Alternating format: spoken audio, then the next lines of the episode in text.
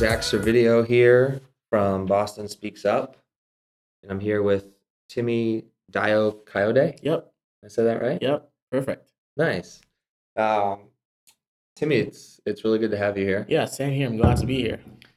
Thanks for joining Boston Speaks Up. Of course. Um, it's it was interesting. I I discovered you through Boston Speaks Up's media partner, Mhm. Boston. Oh, I read Lucy Maffei's Yeah. story about you going to Austin Mm-hmm. in the Student Startup Madness competition, Yeah. which you have since won. Yeah. Congratulations! Thank you. It's Well, exciting stuff. What, what was that like? What was the what was the comp- competition like in Austin? Um, so I think it, for me, it was like this culmination of like a m- couple of months of applying because I, I think the process started in August and there were like 200 ish companies that all applied online. And then they cut it out to 64. And I got an email saying, hey, you're in the top 64. I was like, okay, we're making some progress. And then the same happened uh, for the top 32. And then I got a call from like the person who runs the program who just like had these rapid fire questions and like I, before I could barely answer, he'd like fire back again. I was like, what is going on here? And apparently he that was his way of seeing how I reacted under pressure. Yeah. Um, and then a couple weeks after, I got offered a spot in the Entrepreneur Eight, and then flew down to Austin early March to go compete. And I think going there, I, I went with this sense of being there was already a win for me.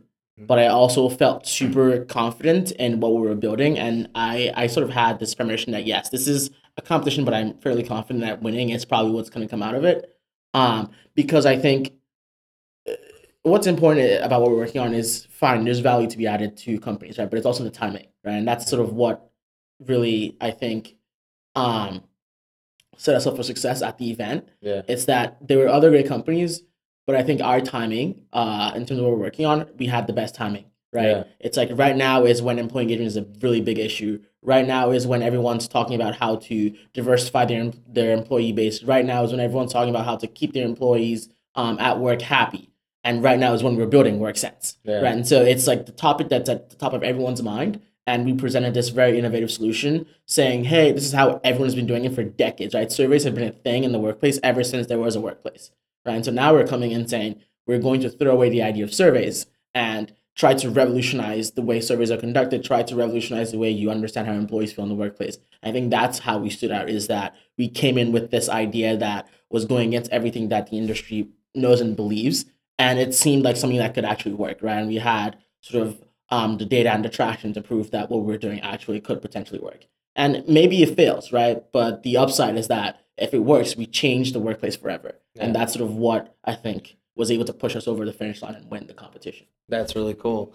Yeah, I mean, it's it's you said a couple, you said several, uh, made se- several excellent points there. One being timing is Yeah. important. There's been plenty of good ideas that have not been at the right time, Right. Uh, but executing uh, an employee engagement sort of data mining idea right now in this sort of uh, in the climate that we live in is is is rather important. Mhm. Also, like there is quite a bit of disruption happening, but that continues to need to happen in the survey space because people are opting into that survey. They know they're responding to survey questions. Whereas it seems to me what, what WorkSense is doing is you're you're mining existing conversation for insight. So it's the natural conversation that, that exists. Mhm. There's no um, there's no notion that there that the, the conversation is necessarily under review. It's just it's as the employees sort of naturally uh, communicate. And I kind of want to back out of this and not dive too deep into it just yet because I want to get a bit into your background. Mhm. But since you kind of you you you brought this up, I am curious what sort of um, issues you see or how you work through the idea of employees employee backlash against having their conversations mined Mhm. right for data i understand the benefit i'm just curious about the sort of the backlash and concern with employees feeling like big brother's watching honestly, that's one of the biggest, I think, problems and potential issues that we have thought about, that people have brought up, that we know will happen, right? And it's our eighty percent of our conversations right now, as we shift closer and closer to when we want to launch, is how do we prevent that backlash? Because our platform is useless if we don't have those that conversational data, right? And what we Mhm. need to get the conversational data is employee buy-in. Yeah. And so uh, I think the way that we're thinking about this, this is right now we're telling employees to buy into a product that will provide value to their employers, right? That's what we're asking. We're saying buy into this and will help your employers help you essentially. So it's this like process before they even derive value from it, right? And even if we give their their employers the analytics, there's no sort of quote unquote guarantee that the employers will take what we offer and use that to create a better workplace experience for uh, the employees. It's all just a good faith type thing right now. And so the idea is okay, how do we provide instant value? That and this is how we're thinking about it. How can we take the data we collect and provide instant value to employees? Because that just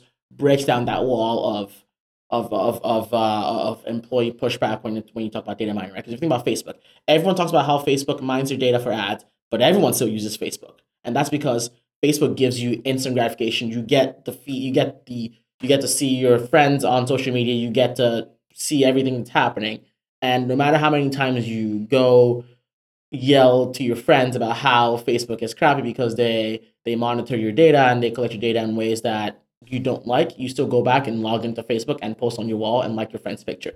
So, so you're at Tufts right now. Yeah. You're undergrad at Tufts. So, are most you and your peers are on Facebook. Oh yeah, I, I Yeah. Facebook is probably my primary mode of communication with my friends. We send memes, we tag ourselves, we make jokes, we post on our walls. Like it's it's a Facebook is generally a very um, widely dispersed medium of communication at Tufts. I can't speak for other schools, but Yeah. at Tufts, yeah. Yeah, cool. That's really interesting. All right, let's let's back out of the the work work sense weeds for the moment. Mm-hmm. Although very very interested to to learn more. So let's talk about where you grew up and what drives you as an entrepreneur. Mhm. So you grew up in Nigeria. Yep. And what where where in Uh, Nigeria? Lagos. Lagos. Yeah. Yeah. And you spent 16 years there. Mhm. Cool. And you have talk to me about your family, Yeah. siblings. Uh, so I have an older sister, who- an older brother who's about eighteen months uh, older than me. So he's basically my twin. Um, we grew up as twins. We wear the Cool. same clothes until we had the ability to say, "Mom, we're not doing this anymore. We don't Yeah. want to look exact same." My brother, I'm Yeah. pointing out myself. My brother's 19 months younger than me, so I totally Yeah. yeah, yeah, sharing jackets. Yeah, and- it's eh, after a while, it, was, it got old really quick. Yeah. Um, and then I have a little brother who's uh, fourteen at the moment. Cool. Yeah, and Great. uh, so that's basically our family. We had then, of course, my mom and dad. Yeah, nice. And were you you left uh, Nigeria when you were 16? Mm-hmm. So you start you were going to school in Nigeria. Were you had you identified some uh, preparatory schools for college that were stateside that you wanted to go to? What was it that drew you to? Was it Maryland that you moved Yeah. to first? I mean, the, the, the idea behind Maryland was my sister. So basically, in my family, there is this um, cycle that everyone followed. It's like we we finish high school and then we move to the U.S. That the kid moves to the U.S. for college. My sister had done it. My older brother had done it. But by the time it was my turn, I think my parents were like, "Why do we have to wait till he finishes um, high school?" And I think based on my brother, my older brother, and my sister's experiences, they realized that there might be some value in actually getting that high school high school experience in the U.S. before actually going to college. Okay. And so I moved a bit earlier than was typical for my family. Um, and because my sister was already based in Maryland, um, I just moved down to Maryland because I had that support system of my family. My brother was also going to school in Maryland, and so I just like it was the obvious choice to uh, sort of go find my route in Maryland, yeah. So where in Maryland were you? uh, Upper Marlboro. Upper Mar- I don't know that area. It's uh How far is that from from where- DC, about forty five minutes. Okay. Yeah. North. Yeah.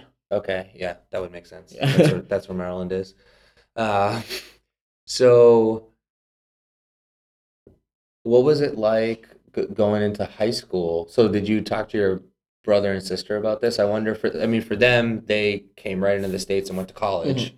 which was probably a bit of a culture shock. But you came mid high school and then went into a American high school. Mhm. Was I- it a public high school? Yeah, it was a public high school. How was that? I think it was probably the bigger culture shock because I mean in college you have the international students and so Yeah. you have that Yeah. like support system of people from international backgrounds. But This is all like local kids. yeah, in high school it's all local kids who Yeah. grew up there, and so I just like came in that kid. Who You could have been knew. from like two states over, Yeah. and you were going to be an outsider. exactly But now I'm like, half an, an entire away. continent away. Yeah. Yeah. and so I, I I think I, I I ended up finding my people there, but it took a while. Um, I joined a couple clubs. I played a couple sports, and I think from doing that, I sort of became more immersed in like the Mhm. day to day activities of of school. I I tried to stand out in classes. I would um, be super super vocal in classes when the questions were asked. When things when when things needed to be done, I would sort of put myself out there. I think that was just what I did. I just like made sure I put myself out there, right? Because you have this situation where you're a newbie and you sort of just like stand back and don't want to be involved. But I was like super active about being involved. I knew I wanted to be a part of what was going on in high school, and I, I wanted to get that experience, right? If I was there, I, I was going to make the most of it. And so I was really passionate about like I'm going to join the debate club. I'm going to play soccer. I'm going to Mhm. I'm going to try to be a part of the National Society. And I was super involved in everything. And after a couple months, everyone knew who I was, and I felt like I wasn't an outsider anymore. Mhm. One of the things I read in, in Lucy's story about about your time at Tufts is that there's like a few black students for every 50 at Yeah. Tufts. Well, Now- not every. I don't know about every class, but yeah. specifically my intro, Y- your CS class. Yeah. So when you were when you joined that high school, like what was the race background? It was and predominantly African American, like it, it was probably a ninety eight percent if I had to guess. interesting. Yeah. And um and what kind of like community was it like socioeconomic? It was probably middle middle class. like, uh, like what, what did what did fam- like what did families do for work? Um, honestly, there were families that did like from things like construction to working at the bank to. I don't. Yeah. I don't. I don't. Like know kind of blue like yeah. more, like a little bit more blue collar? yeah, yeah. It was. Yeah, It, it, it was seems like a definitely, good type of community to like once you got immersed in, Right, kind of right. get acclimated to the Yeah, U.S. yeah. That's cool. Yeah, because I imagine. I mean, there's all type. That's a, that's the interesting thing about all places. Mm-hmm. Uh, certainly, the United States is a lots of different types of environments you can be thrown into. Yeah, yeah, So it sounds like you got thrown into a good one. yeah. yeah. So so some of the friends that you met, did was it two years that you did that high school? yeah, Okay, cool. So you went and you did two years Mhm. there, and then you have friends like that you feel like you, you yeah. I still have, have, now? I have friends only from that, I, few that I still talked to you yesterday. You feel like they'll be friends, yeah, friends for yeah, life. definitely. That's awesome. Yeah. Cool, cool. And so, talk to me about moving to Boston and why you know why Tufts and and what what drew you to this region. Mhm. I mean, I, I think so. My my journey to Tufts was a very interesting one. Um, definitely very atypical. Um, so basically, the way my brother and sister had done their processes, where they just went to a state college, Mhm. right in Maryland, and when I was in high school, I I, I sort of was that kid. I, I when I was thinking about college, I felt like there was more to offer. There was there was more I had to get than like a state school, but I didn't know what it was. Mhm. And so I started to do my research, like what schools are out there. And I remember like finding out about MIT and knowing MIT was a thing. I was like, holy crap, this is a really good school. I would love to go here. And so I was like, okay, well, it's also expensive. I don't think I can afford to go to MIT. And then I started reading stories on like College Confidential about people saying, "Oh, I got a full ride to MIT." I was like, "What the full ride? This is a kid coming from Nigeria where like you pay for you pay for school, right? Yeah. If you can't afford it, that's it. Yeah. Um, there's no like financial aid or like loans or anything. And Yeah. I was like, a full ride. What's, what, what does that mean? And so I started to do research and discovered the massive world of scholarships. Yeah. Um, and then my counselor told me about this scholarship called the Posse Scholarship, which is essentially they pick like a group of students to go to a school together, and so they're like a posse at that school. Oh, cool. Yeah, it was super cool. And then as I was researching that, I found out someone was comparing Posse to Questbridge. Okay. Um, and Questbridge is um, the scholarship that gives you a full ride to a four year college. yeah. Um, and so I I immediately decided that Questbridge was a much better opportunity because I thought the caliber of schools that it offered was much better. And so I applied to Questbridge, became a finalist. Um, I ranked. I had to rank. I had to give them twelve schools that I was interested in. Um, funny enough, Tufts was like the last school I put on the list. I mean, this was because I had a conversation with my math teacher, and she was like, "Tufts is a great school." I was like, "Where is where is Tufts? I don't know what Tufts is." Yeah.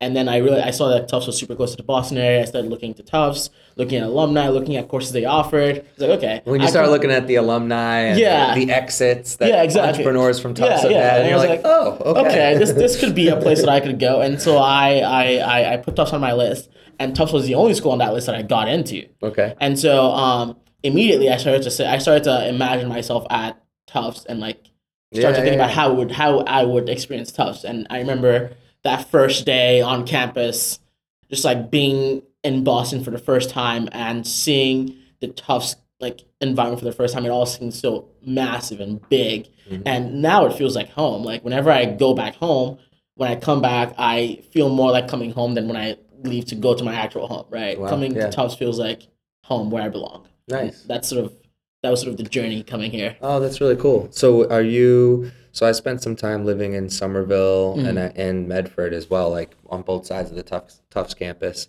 Are you living on campus? Are you off campus? I'm off campus in the Somerville area. Nice, Yeah. like over by Davis. Yeah, well, not by Davis. Yeah, cool. Um, it's about ten minutes away Yeah, from Davis. It's nice. definitely closer to Davis than Medford is. Cool, Yeah, nice. And uh, and you still have you're a junior. You have one yeah. year I left. one full year left. Yeah, So how is it yeah. It's, being an entrepreneur that is a co-founder of a now like thri- like for this stage that your company is at Mhm. like i'll say it for you like i'd say a thriving startup you just went and beat out a stiff competition at south by how is it being juggling that with being a student i mean even even i asked you before we went live how was Mhm. your time in austin and Yeah. you said it was well it was short-lived i was there for a day i had to get back for midterms um, how, how is the juggling act I think the advantage I have in terms of juggling it is that very early on, I came to terms with the fact that having like a 3.9, 3.8 is probably not, I mean, maybe it's attainable for some people, but as far as I stand, it's not attainable for for myself because of how much I put into WorkSense. Like Yeah. last night, I was, my goal was, okay, I have a midterm next week. I need to start studying. I need to study like two Yeah. chapters. I ended up like applying to a couple, a couple like competitions and summer fellowships for WorkSense.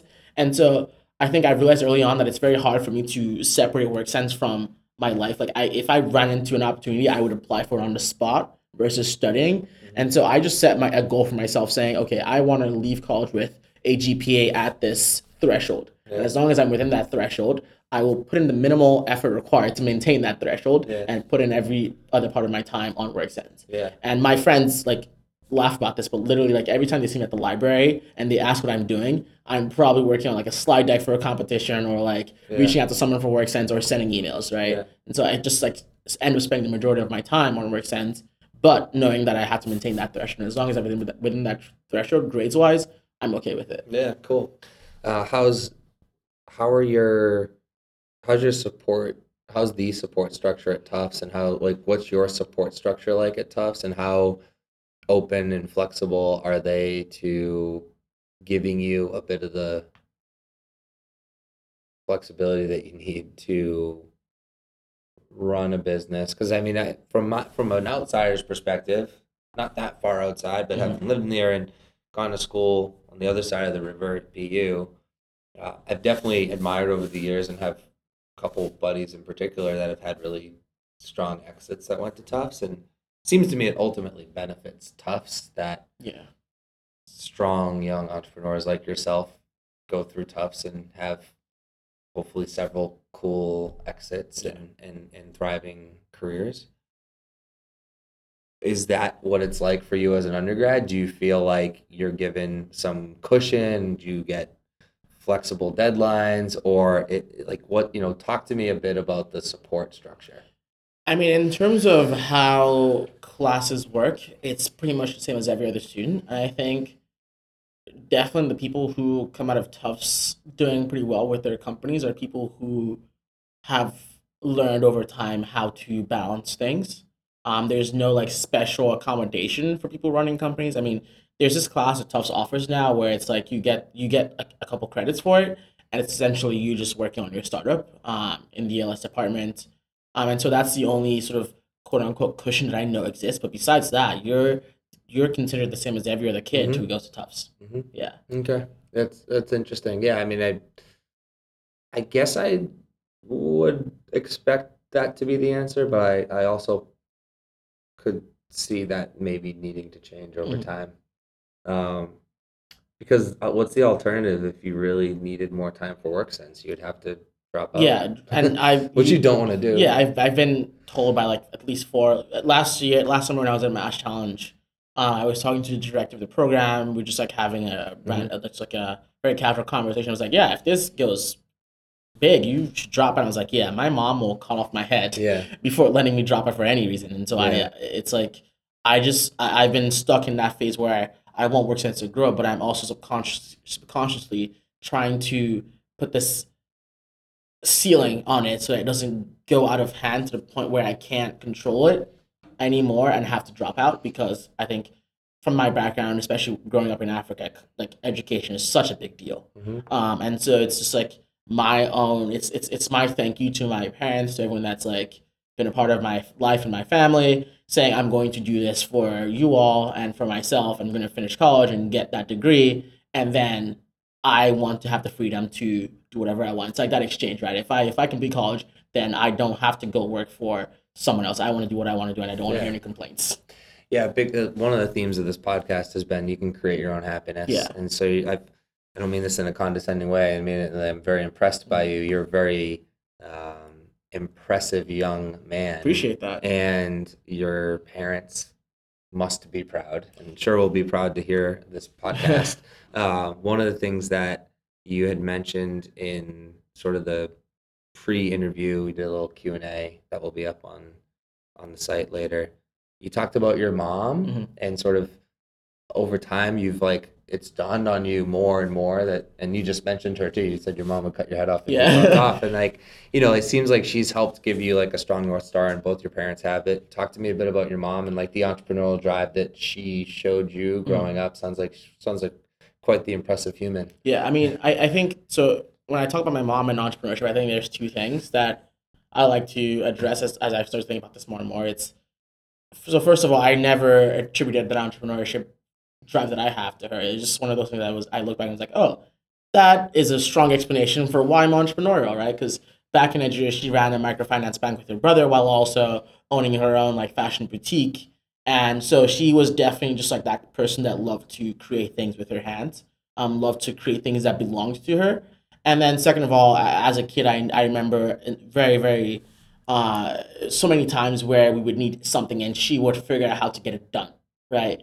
My mom was like, we, my mom was that person that if I needed something, she'd make it happen no matter what it took, right? And that's exactly what startup is like, right? If you need you need to do something, you go figure out how to make it happen, right? And so I think those two qualities of my mom, where she, I would have a problem and she would make it go away. She'd fix it. She'd figure out how to fix it, and just wanted to create things that belonged to her that were in her name. I think those two things are things I subconsciously just like um, took from her growing up. That's cool. That's the sort of stuff that I want to instill in my daughter. Yeah. She's she's 20 months now, but you can never start too early.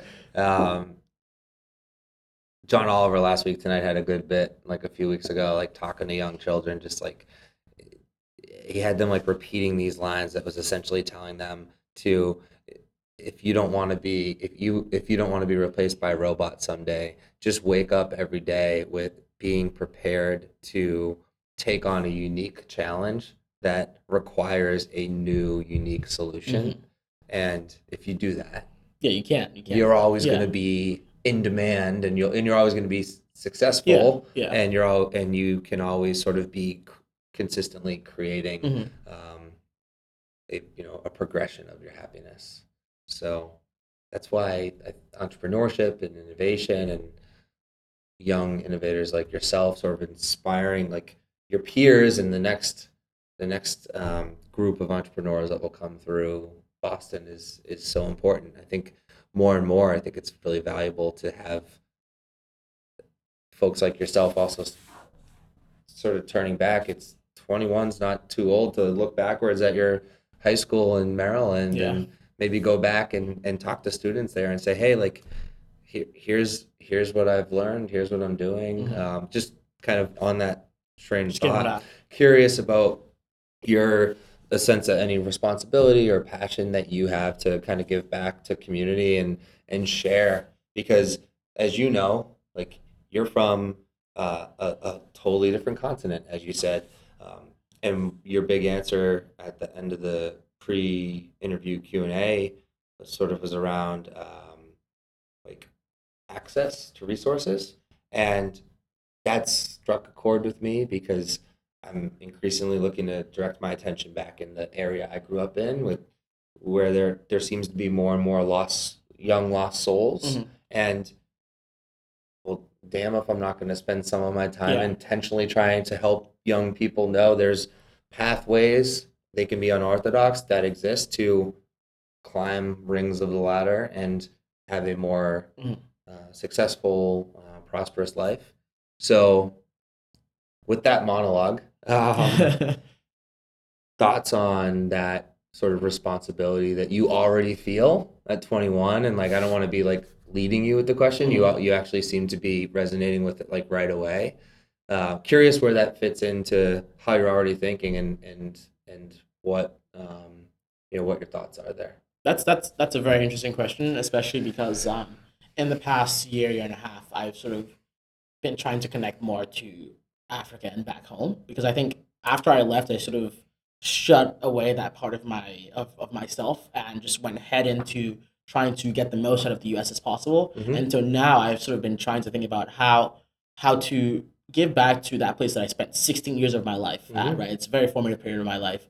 And something I've been thinking a lot about is especially uh, tech and innovation. I remember in one of my economics classes, my professor was talking about how technology is one of the only um, sort of things that can provide true exponential economical growth Mhm. uh, for, for, for economies. And I think that really struck a chord with me, thinking about how to get back to Africa and back to Nigeria and back home, because I've I've been fortunate enough to be to find myself super embedded in tech and entrepreneurship and venture capital in Boston as much as I can as a 21 year old.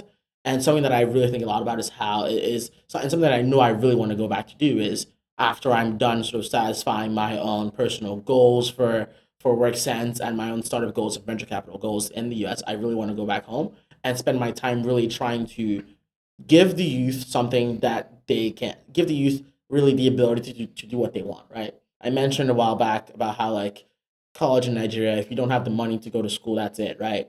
And everyone thinks that college is the only option, but it's really not the only Mhm. option, right? If you if if you go back home and you talk to 17, 18, 20, 19 year olds, there are people back home with these crazy ideas, right? Who want to do something ridiculous, who want to change the world, but they just don't have access to financial capital, right? They can barely eat three meals a day, and so they can't afford to bring those ideas out of the ground. And so something I've been thinking a lot about is I've been seeing a lot of African um, startups coming to programs like YC, 500 startups, and a, it's hard to first of all know about that if you're in Africa, right? I Mhm. never knew about Just the knowledge. Yeah, just the knowledge Yeah, is just yeah. not there, Yeah. right? And then beating out the competition among those who know is just super hard, Mhm. right? And so it's like, can we create things like YC, like Mass Challenge, like 500 startups back home?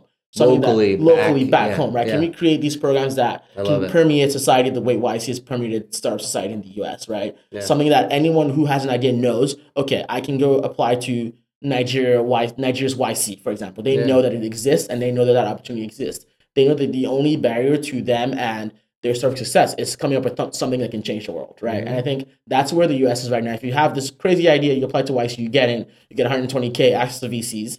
That doesn't exist in Africa and Nigeria. And can we take these models and take them back home, replicate them, and provide something that kids can say, okay, I grew up in poverty, but I can still be successful, Yeah. right? It's like I grew up here, but my where I grew up does not have control over where I end up, and that's something that I really want to go back home to do is really creating that access to resources, financial capital, network that can take someone from ground negative five to one hundred and twenty. Oh yeah. Yeah. Yeah, that's beautiful. Yeah.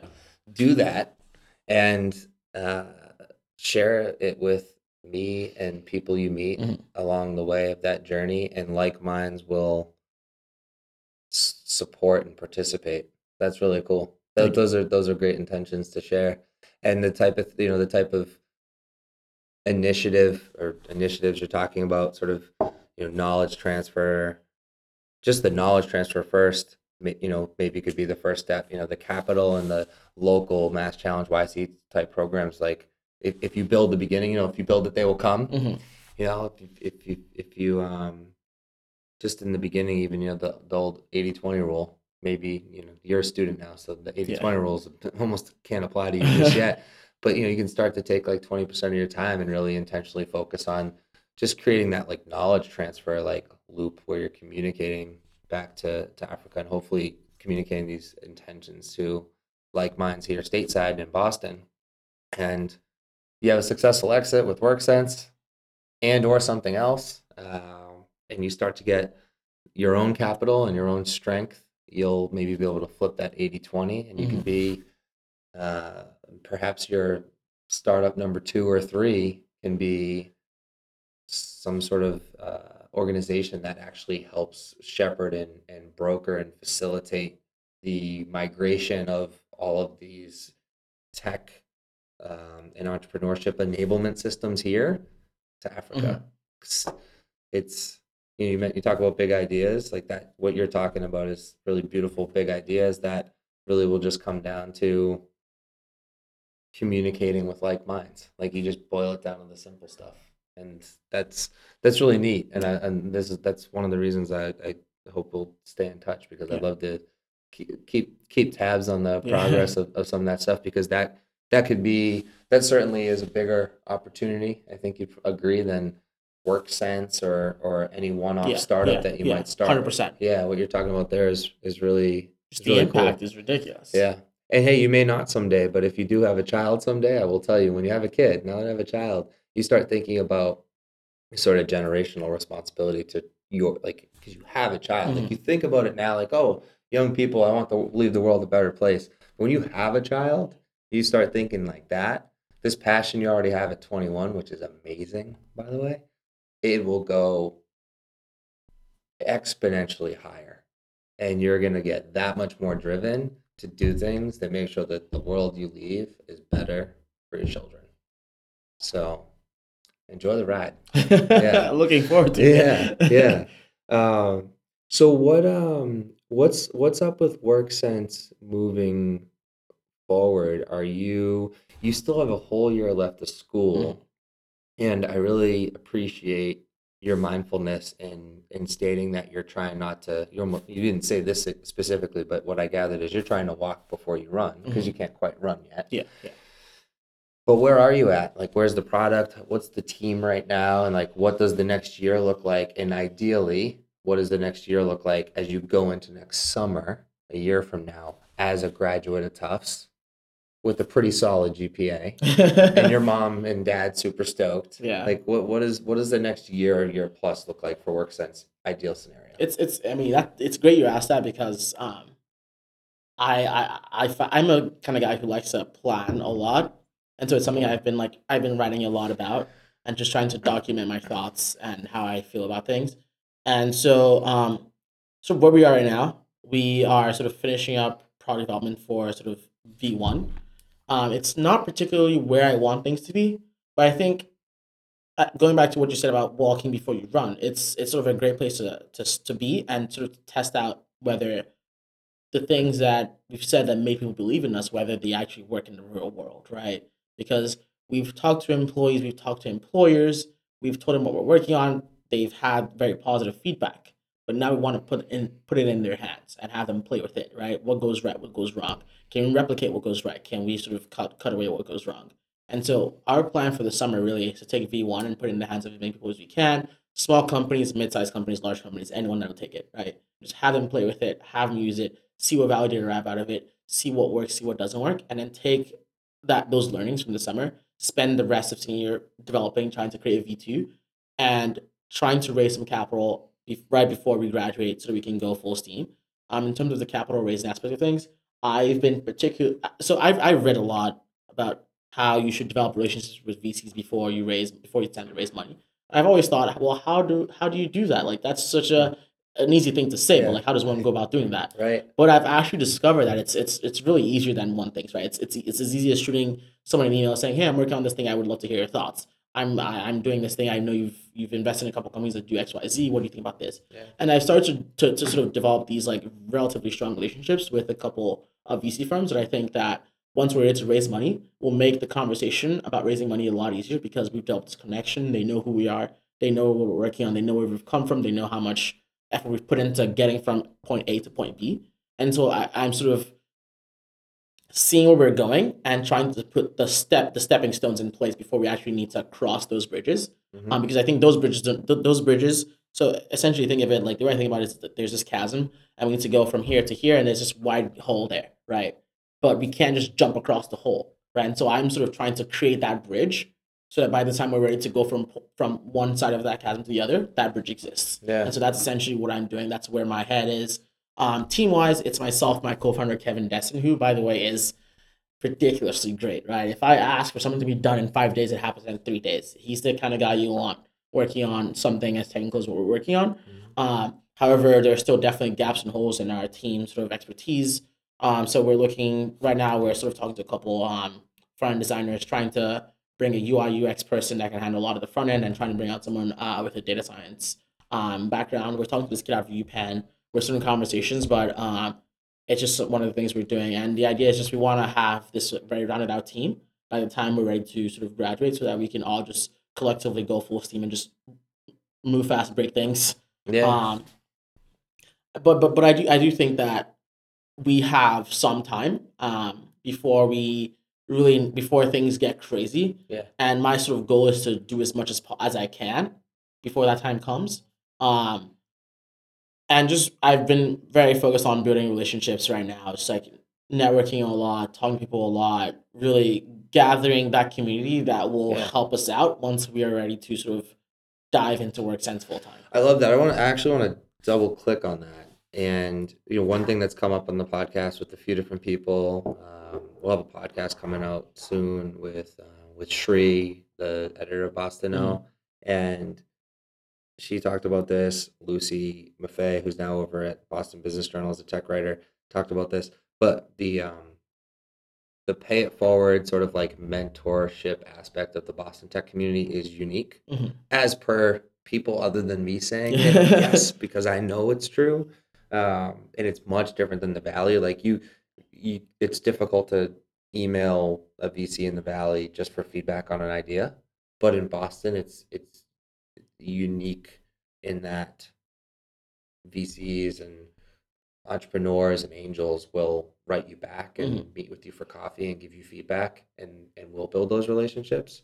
Um, so just to kind of stay in that lane for a second is it boston vcs that you're reaching out to? Where are the vcs you're reaching out to? Um, and are you utilizing the sort of boston innovation network in in building this connective tissue and i imagine you're probably also looking at industry participants that maybe would be particularly advantageous to WorkSense, which may or may not be in Boston. Uh, but who are some of the companies and Mhm. VCs and sort of mentors that you're seeking out right now? I mean, I, I think so. There, there are sort of three categories of people that I've been sort of reaching out to, and I've been I've been trying to be as strategic with things as possible.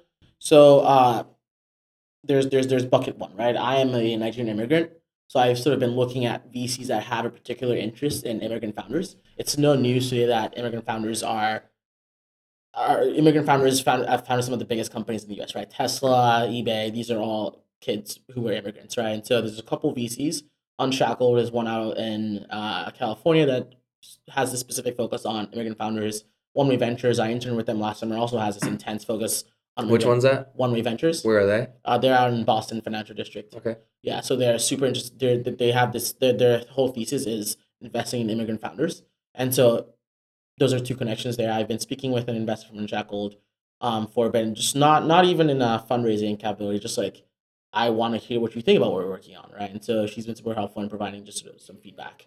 Um, so that's bucket one. Bucket two is investors who have who, who believe in the ability of young founders.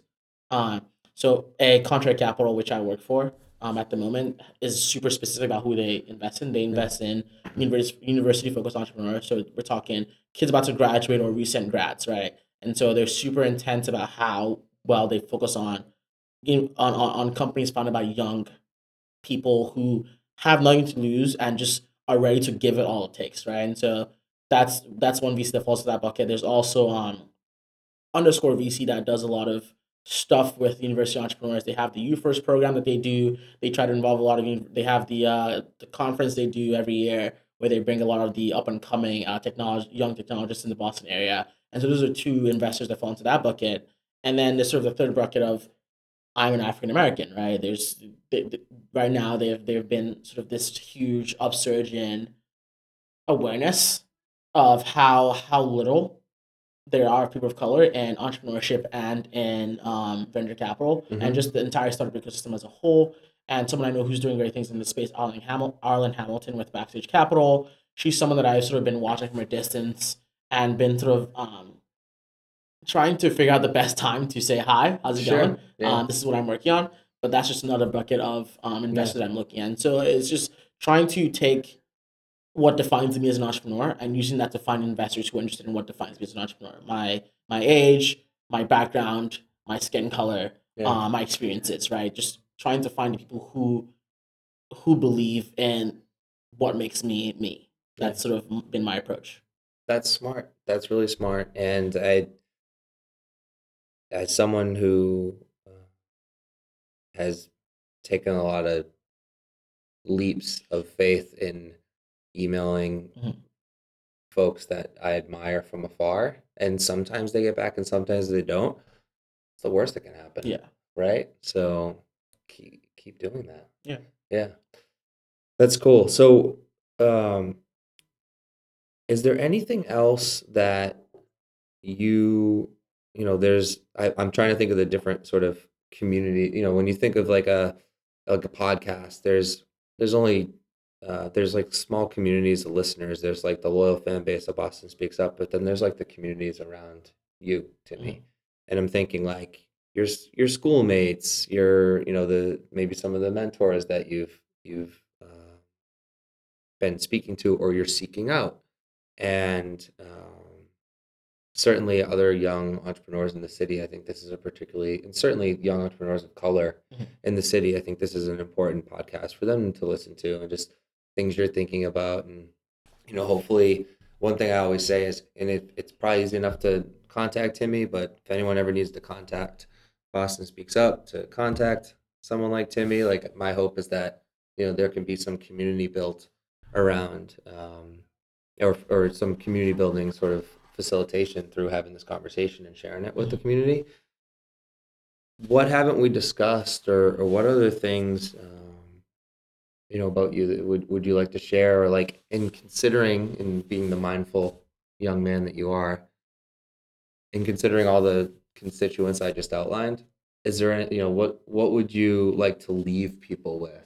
You know, if it was like one thing where it's like, hey, if you if you see me on the street or if if um you know if we run you know if we run into each other at at, at a BostInno meetup um you know what's the what's the rally cry I guess um that you want people to sort of know you by It- and and it can be as simple as you know I'll tell you my, like mine is I- really do just want to meet like like minds that Mhm. want to leave the world a better place when they leave it and um and so it can be as simple as that but sorry for such a long-winded Yeah, answer worries. but yeah that's you know just trying to help give you like an overview of, of how i'm thinking but yeah what else what else haven't we talked about or what is, what is something that you'd like to sort of share with everyone uh, before I mean, we wrap I think there's probably like there's there's two sort of questions in that. It's like Yeah. one thing that we haven't discussed, and then it's just like what I want people to remember me by, quote unquote. yeah Um, and so the first one essentially, I think I I I, I like to make sure that I share how WorkSense came about because I think a lot of times, and it's a question I've gotten a lot of times is, well, how do you start a company? Like, what, what do you do? How, how do you start it? And I, I, I think I, lo- I would love to share just how we got from, how I got from a kid at Tufts to a kid who is trying to run a startup while also in college. Um, and that's so, great and we got all the time in the world so yeah actually Yeah, let's so- let, ta- talk to me about the, the Essentially, founding of the store the what- founding of WorkSense What happened was I, I came into Tufts strong CS interests from going to hackathons in high school. hmm Um, I knew CS was what I wanted to do. I started taking CS classes. Realized that I felt a little out of place. Not not out of place enough that I was gonna not do CS, but just like, oh, okay, this exists. yeah and for those out there that don't know cs is computer science Yep. um, and so just just just I was aware of it, right? Not necessarily feeling like I was displaced as a result, but Uh-huh. just aware. Yeah. And then my uh my little brother started getting into computer science. I was I was I was definitely like a, a push uh, one of the people who pushed him to go into it, but he started to show interest and he would send me text messages on Facebook saying, "Hey, I'm working on this. How do you fix XYZ error?" And I would try my best to explain. And the fact that he also started to show this interest made me feel like I didn't want like I didn't want him to come into computer science going to college or going to a hackathon and feeling out of place. And so I started to think about how to address this problem, right? Because now it, it, had it had grown beyond just myself, but it had grown into okay, my little brother, who I care a lot about, is also having this. It, it could also run into this issue, right? And if I if I feel that about him, then think about all the other kids Mhm. who are coming up who are interested in CS who potentially could run into this problem and decide to leave, right? Mhm. And so I started thinking about how to help solve this problem.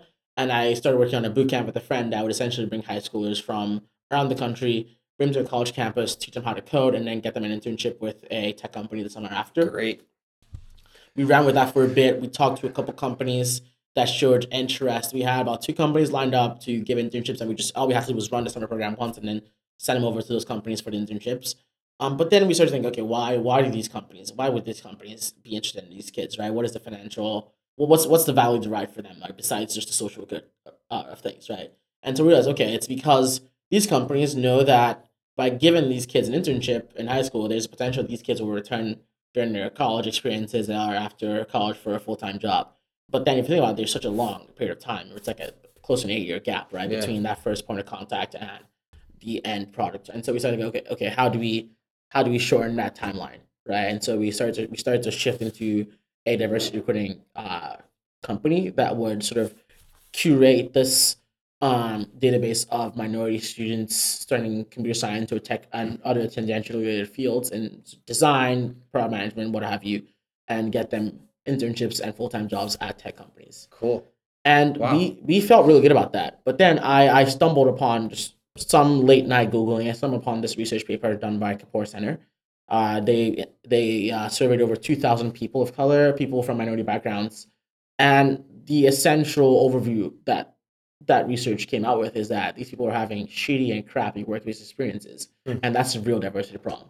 It turns out it's not a pipeline problem, but it's that the workplace just does not cater So those are people of color that got jobs. People of color, minorities, LGBTQs. minorities, Yeah. peop- minorities who got jobs. Yeah. And they, so they that's, forget forget the pipeline issue. Right. Oh, we got the jobs. we got the jobs. We're just facing like you know issues like whether it be just discrimination and maybe not even overt, maybe subtle Yep. and you just know, like these like generally, racism. generally Yeah. crappy and shitty experiences, and then they say fuck it and they leave, Yeah. right? And because they leave, they just swear off the tech sector entirely because they've had these crappy experiences, and so it's not necessarily that the there's no one coming in the pipeline; it's the pipeline itself is so leaky, right? Hmm. People come in, they just fall out, right? And so we started thinking, okay, how do we how do we clog up this leak in the pipe?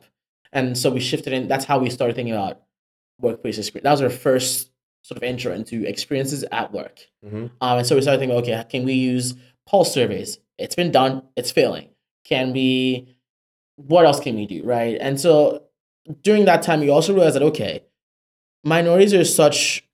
When you think about minorities, you think about people of color. You think about females. You think about LGBTQs, right? But then there's people who are veterans. There's Asian individuals. There's people who just had a kid. There's pregnant mothers. There's all these small subgroups of people that have completely different experiences in the workplace that need sort of targeted attention, quote unquote, right? They Mhm. need they need sort of quote unquote special treatment, right? If you're a pregnant mother, you want you want to have lunch like I don't know five times a day. I don't know how pregnancy works. If you just had a kid, you want to go home early to go take care of your kid, right? You want uh, long maternity leave. There's all these little nuances here and there that are dependent on who you are as a person, right? And who what your experiences are. You're talking about like personalizing the workplace. Right. So it's Yeah. like, and then we started thinking about, okay, it, it's it, it's so making it more welcoming and, and To supportive to that unique individual. exactly. But then the problem is that there's just so many unique qualities that it's hard to create curated experiences for each unique subset. Mhm. And that's how we got into okay, how do we create a great workplace experience for anyone, regardless of who they are? Mhm. And that was sort of the genesis of WorkSense and thinking about okay, how do we empower organizations to improve the workplace experiences of their employees? And that's how we say, okay, how can we cut off the entire idea of surveys in the sense that they are these days? How can we sort of personalize it based on who you are and how you communicate in the workplace over tools like Slack and and and I don't know, Asana, Trello, Basecamp, the tools you use in the workplace, and that's sort of how WorkSense was born. Yeah. Then from that whole diversity thing to everyone just deserves to not have a crappy experience at work because you spent I don't know half your time as as an individual as a human being once you graduate college you spend I don't know half your time at work. It's only fair that you should enjoy work. So thank you for all that. And it like I have one one immediate question is it's kind of back to one of my initial questions on WorkSense, which is kind of aggregate anonymized data versus like PII, like personally identifiable data. And obviously we're talking about the importance of like unique individuals getting unique care. Mhm. But I think you were like very thoughtful in communicating like where you're netting out on WorkSense sense seems to be like just creating a better work environment that has is considerate to all types. So, talk to me a little bit about that consideration you're making when it comes to analyzing conversation and deducing findings. Are you is the goal is one of the goals of WorkSense to discover personally identifiable like specific insights about individuals in the workplace and or discover findings in aggregate and, That's a- apply, and apply findings That's a good question. So I think what what our goal is is we want to start out with this like aggregate finding cool and understanding how things work Yeah. generally, but i think it's a smart initial f- focus right yeah because it's, it's so hard to personalize. But going forward, I think one of our long term goals is one of the problems with surveys is that they're sort of one size fits all, right? Yeah. And so going forward, something that we're sort of thinking about is can we personalize surveys?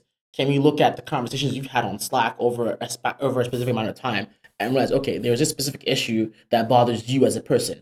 And so we have this automated system that sends out surveys based on that topic and gets your responses, right? And then we can find other people on Slack who've who have communicated similar problems or issues in the workplace and go survey them as well, right? And then we can aggregate those answers, but it's still personalized based on your specific inter- specific experiences and their specific in- experiences, right? And so the idea is we want to sort of make things more personalized because this idea of one size fits all is absolutely ridiculous Mhm. if you think about the kinds of how the workplace is, right? It's like people from, I don't know, at Facebook, for example, it's people from Germany, Russia, grew up in Nigeria, grew up in Boston, grew up everywhere around the country, and asking, eh, just thinking that you can send a survey of a couple questions that works for everyone is absurd. Yeah.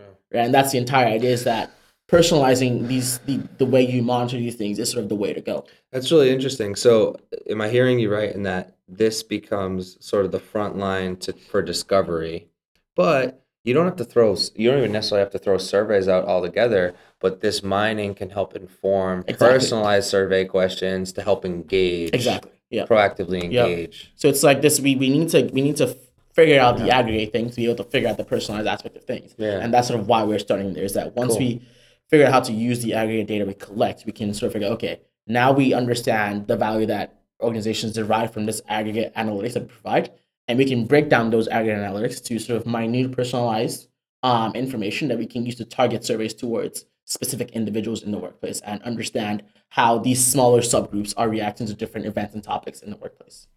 That's awesome, and I love your passion for it. Like Thank keep you. keep it going. So, back to that and to that second question. Yeah. talk to me about and maybe another way to think about it, like talk to me about your the legacy that you want to leave and the imprint you want to leave in Mm. this world and how you want people to think of of you and your sort of position vis-a-vis humanity That's a very hard question it's heady i know it's heady uh, I, I, I think when I when I think about that, what i a lot of times what I what I what I default to is I just want to make a change.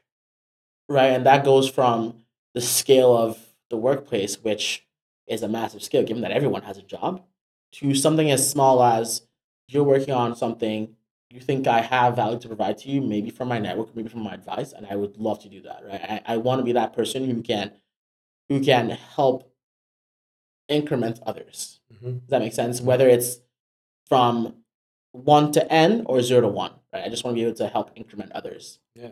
You want to help pay it forward Yeah. yeah yeah i think the idea you outlined with transferring knowledge back to africa and certainly specifically to nigeria Mm-hmm. and perhaps helping build a pipeline that hopefully isn't leaky Yeah. um, and you know shepherding like programs like YC and Mass Mhm. Challenge in the in increasingly in the in the direction of Africa and, and sort of stateside continent side in Africa would be um, is a really beautiful uh, purpose and uh, appreciate you sharing that with everyone. Sure Timmy, this has been great. yeah, same here. Yeah, thank you very much. course. Thanks for joining and uh, Had a great time. yeah, cheers, Boston. Have a good one, everyone.